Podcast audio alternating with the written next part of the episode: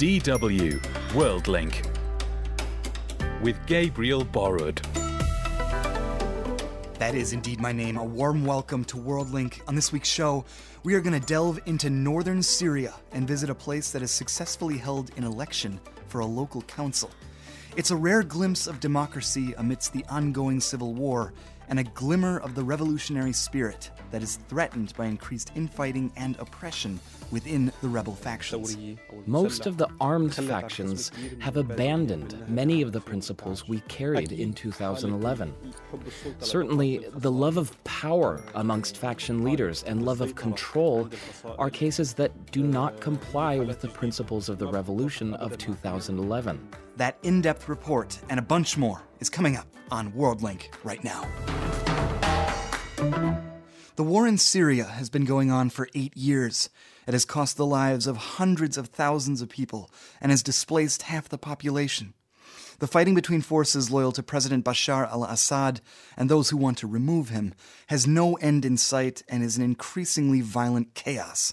What began as an uprising against the Assad regime has resulted in splintered armed factions including jihadist groups who are fighting over an enclave of territory in the north of the country, in Idlib and areas in and around Aleppo. Amidst the fighting, however, there are also Syrians who are trying to practice democracy. And that is what this story is all about. We're going to go to Anjara in northern Syria and meet a woman who, against all odds, has won a seat in a local council. There was an election in November, and she took on dozens of men and won. For her, the victory not only symbolizes the spirit of the Syrian Revolution of 2011, it also demonstrates that true democracy is possible, that ballots can prevail over bullets. This in depth report is the work of Sean Carey, Asma Al Omar, and Marion Zenker. It's a cold autumn night in late November as the sun sets over the Aleppo countryside. Surrounded by green fields of olive trees is the humble town of Anjara. Standing two stories high, Anjara's tallest building is the old agricultural office, if you don't count the nearby ruins of the fortress of Simeon, a 5th century church built by the Byzantine Empire. It's mostly farmers who live here, simple people, like 26 year old Kinana Razuk. This evening, Kinana is nervously pacing around in her home. She can barely contain her excitement as the whole family is waiting for news that could change all of their lives. Anjara is a small town with big dreams. They're coming together to try something they've never done before holding an election. It's an indescribable feeling, a mixture of fear and hope and waiting. We're waiting for the votes to be counted. The excitement is killing me. Kinana is running for a spot in the local council against three other women and 31 other men. If she wins, she'll be the first woman to be elected. To be honest, all the women in the surrounding villages got excited when they saw our names and started to feel a sense of purpose in their lives. They're looking forward to seeing a woman elected in the council. So, my hope is that we're starting to pave the road for women in politics. While Anjara's residents cast their votes, the brutal Syrian war goes on. No more than 20 kilometers to Anjara's east, rebels face down government soldiers at the Aleppo city limits. And to Anjara's west is Idlib, the last province still outside the Syrian government's control. For decades, people in Syria never experienced what it was like to vote in a real election. Under the dictatorship of Bashar al Assad and his father Hafez al Assad before him, elections were mostly a sham, says Salam Kawakibi, director of the Arab Center for Research and Policy Studies in Paris you have to know that we have not had real elections in Syria since 1958. They used to be false or organized with 99 percentage of the vote for the regime. It used to be a comedy. A comedy called democracy. Elections in Syria were always scripted reality. Everybody knew how election day would end. Another victory for Assad. But that's exactly what Syrians living outside Assad's reach are hoping to change, says Jawad Abu Hatab, president of the Syrian interim government, which was formed by the opposition in 2011. We're trying to build democracy in Syria brick by brick. This is a step forward for the Syrian people. We hope it will spread to other areas and expand all the way to parliament, one that will have a real mandate to form a new constitution and choose the next executive government. That interim government hoped to take over power if Assad were to step down or be ousted, but it doesn't have any real power in the country it's hoping to change. It's not even headquartered in Syria, but works from neighboring Turkey. Today, Syria enters the eighth year of a war that has seen hundreds of thousands of people lose their lives, nearly a third of the country displaced or exiled, and most of the country left in ruins. Round after round of negotiations and peace talks have failed to bring an end to the fighting. The latest effort to solve the crisis, coming from Russia, Turkey, and Iran, has been to announce a plan to establish a committee that would set about the process of writing a new constitution for Syria. But Kawakibi says a new constitution is not what Syria needs. It's not helping to resolve the problem at all, and they know it and continue to do it just to say, we do something we have to at least apply the constitution in actual constitution. Since Assad's father has been in power, this constitution it was denied. His hope is that elections, like the one in Anjara, can put the country on a path toward democracy.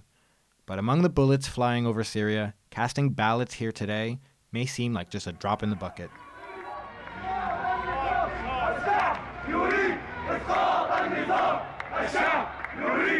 Flashback to 2011, when streets across the country filled with protests demanding an end to the regime of Assad.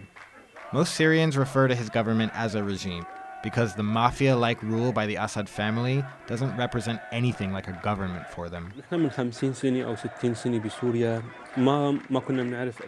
We had a one party policy and one ruler who imposed himself on people as a dictator.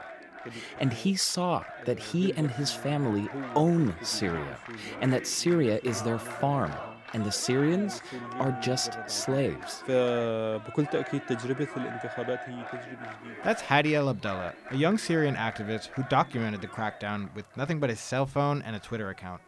Looking back at the footage he took at the beginning of the protest, Hadi remembers how people took to the streets. Day after day, we saw people out on the streets, and day after day, the regime responded with direct fire, grenades, and arrests. We would demonstrate during the day, and hear at night that police had come and arrested friends who were on the street that day.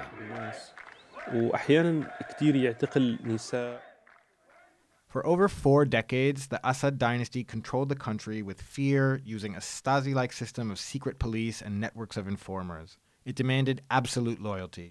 You couldn't trust anyone. Just a word of dissent against the country's leaders could get you thrown in prison or disappeared, remembers Kawakibi, who can't return to his home country for fear he'll suffer the same.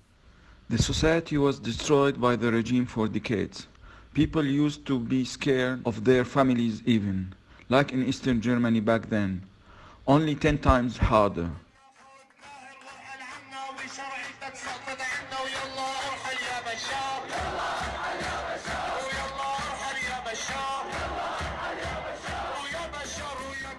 The protests that started in early 2011 broke through that fear, but they also gave way to a spiraling civil war that Syria as we know it today is still embroiled in What's lesser known is that it also gave birth to a groundbreaking experiment in democracy in the middle of a war zone. For the first time, Syrians could speak out against the regime to demand social freedoms, free election, and end to 50 years of martial law.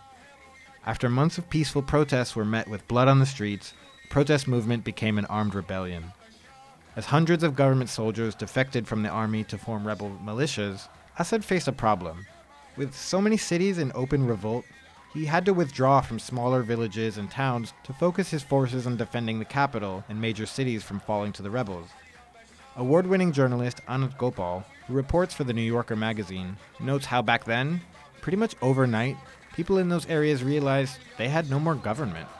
So there were no more government services, uh, trash started to pile up, and schools weren't running and so the the locals in these communities, especially the activists, were confronted with uh, the need to try to organize a, a, a new government, really a new mini government to run their society and to to keep services afloat, and and so you began to see something called uh, local councils, which were began to pop up all around Syria, and they were essentially um, groups of activists who assumed the position of the government in these areas. So they became they essentially ran these these communities and the, these local councils. Just like the local council being elected in Anjara this November. About 5,000 residents from nine villages that belong to Anjara's district are lined up to cast ballots for the 15 member council that will oversee the day to day life in this corner of rebel held Syria. It keeps the water running and the lights on, issues birth certificates, marriage and death certificates, keeps contact with local civil society and NGOs, and pays the salaries of school teachers and hospital employees. Voters wait in the queue before stepping behind a curtain to cast their ballots. They're excited and proud.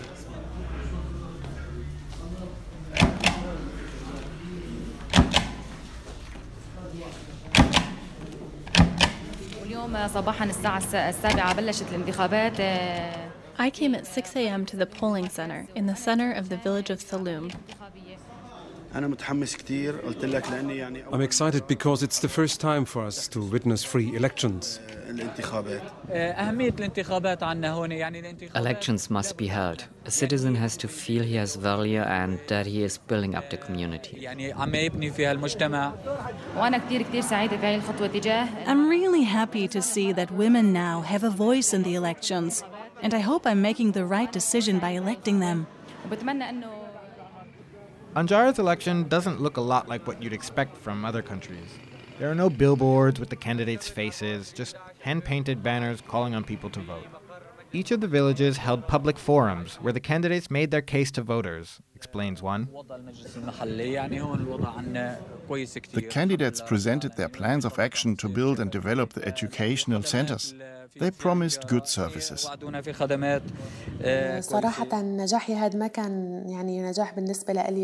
Honestly, this is not just a success for me.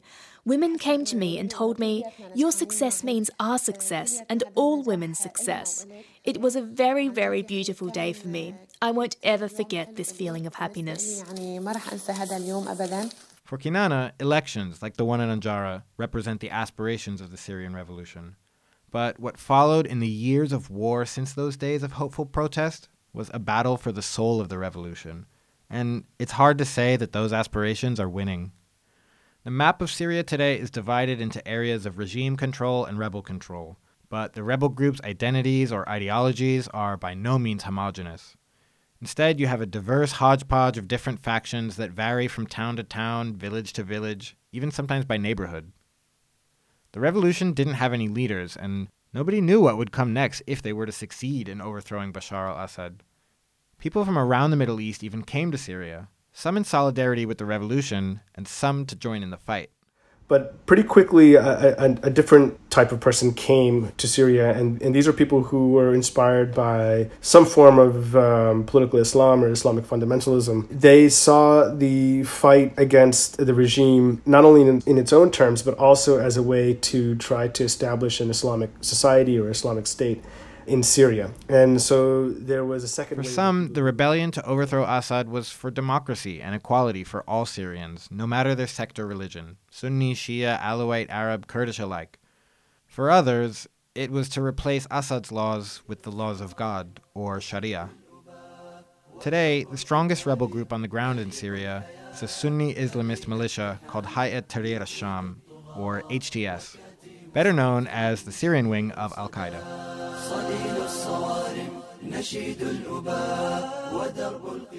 As the conflict went on, year after year, one atrocity after another, Syrians like Hadi felt utterly abandoned as the world looked on, powerless to stop the bloodshed. The world's negligence is a shadow over Syria. We all know that Syrians demanded human freedom and dignity of Syrians and had lofty ideals in 2011 in demanding the overthrow of a criminal regime that killed so many Syrians. But there wasn't one country that took real action for Syria. Hadi says it's that negligence that played into the hands of rebel groups which were willing to use more and more extreme and violent means to fight against Assad and to hold on to their own territory. Al Qaeda came with slogans like, What we have come to do is support you, or We came because of people's love for their country and religion. The neglect of the world led them to trust in Al Qaeda. People said that these people came to support us at the time when the world had given up on us. This was what gave them legitimacy. It's not an uncommon sentiment among Syrians that the international community's inaction helped turn the tide in favor of groups like ISIS. Known by its Arabic acronym, Daesh, Kawakibi concurs. It also sent an encouragement to Daesh. They use it and show to the Syrian people or some part of the Syrian people that all the values of Western country and democracy is bullshit. Come to us, we will give you haven, victory in the name of God. HTS, the most powerful rebel faction on the ground today in Syria, has its roots in Al Qaeda after fighters came to Syria to join in the fight on the side of the revolution. Today, it controls a considerable portion of the country still beyond Assad's reach. But some in the rebel held areas are beginning to wonder whether the militants who once claimed to fight for the revolution have become just as bad as the regime they're fighting against. Hadi al Abdallah is one of them. Most of the armed factions have abandoned many of the principles we carried in 2011. Certainly, the love of power amongst faction leaders and love of control are cases that do not comply with the principles of the revolution of 2011.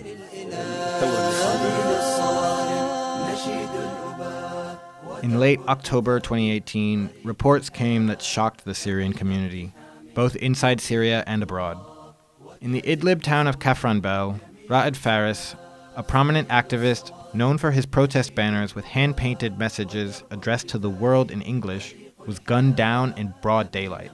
The number one suspect wasn't ISIS or Assad's hitmen, but the rebel factions that control the area. He was killed because he was the embodiment of the revolution. Rayed was carrying the revolution from the first days in March 2011 until the day he died. Hadi had often worked with Faris at the offices of Radio Fresh in Kafranbel, which served as a lifeline broadcasting to the liberated areas of Syria. They played music and had female presenters reading the news. To HTS, that was a problem. We received many threats from them, even death threats against Rayed and myself, and even recently. There were threats of arrest, defamation, and threats to, quote, demonize us in the eyes of the people. So people believe that most likely it was HTS.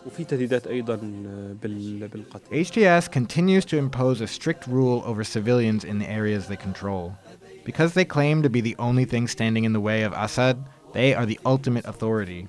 People aren't free to speak out against them, and dozens of journalists have been detained or disappeared when they fall out of HTS' favor. Today, the over 3 million civilians living in Idlib are stuck between a rock and a hard place. On one side are the armed factions who increasingly control their lives and restrict their freedoms.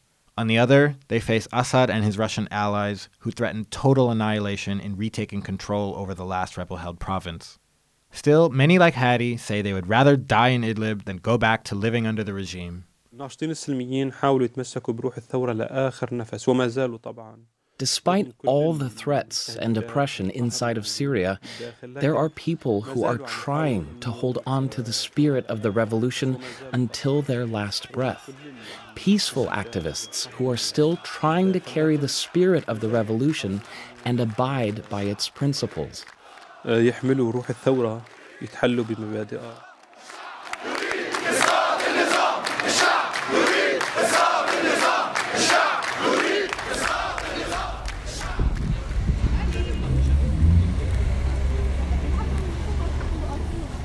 As the calendar turns a page into another new year, back in Anjara, Kinana has already begun her new job as a member of the local council.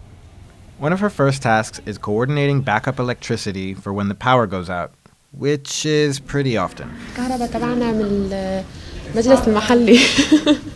The electricity that the local council has been able to provide has kept the power lines alive since the regime decided to cut off the electricity. For the time being, Anjar is relatively peaceful. It's a minor, insignificant town. There isn't anybody fighting to recapture it from the Free Syrian Army, who's currently in control. She says they don't interfere with the local council's decisions, which are mostly administrative. But if anybody tries to come in and assert themselves, she's not worried about them. To a certain extent, the armed groups aren't really able to hold on to territory if they don't have the support of the local population. And Kinana says they've tried in the past and failed. And if they try again, the people of Anjara are committed to their principles. Islam does not conflict with democracy at all, and the factions that are acting in the opposite way to Islam are just claiming it's Islam. But in reality, they don't understand its teachings. They use Islam as a cover to impose their control over people's minds. Now that the election's over, though, Kinana doesn't have much time for philosophical questions. Her biggest concern is keeping the lights on. Small town, small problems.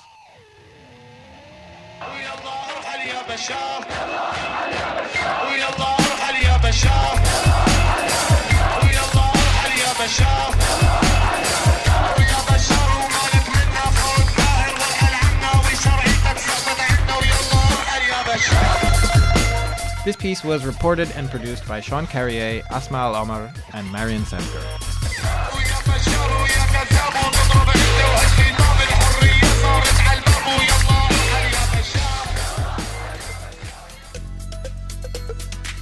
For personal stories from around the globe, check out DW's Radio Weekly Worldlink at dw.com slash worldlink or find it on iTunes. Many thanks to Sean Carey, Asma Al Omar, and Marion Zenker for that report from northern Syria. You're listening to DW's World Link with me, Gabriel Borrud, in Bonn, Germany. Coming up on the rest of the show, we're going to meet a Senegalese.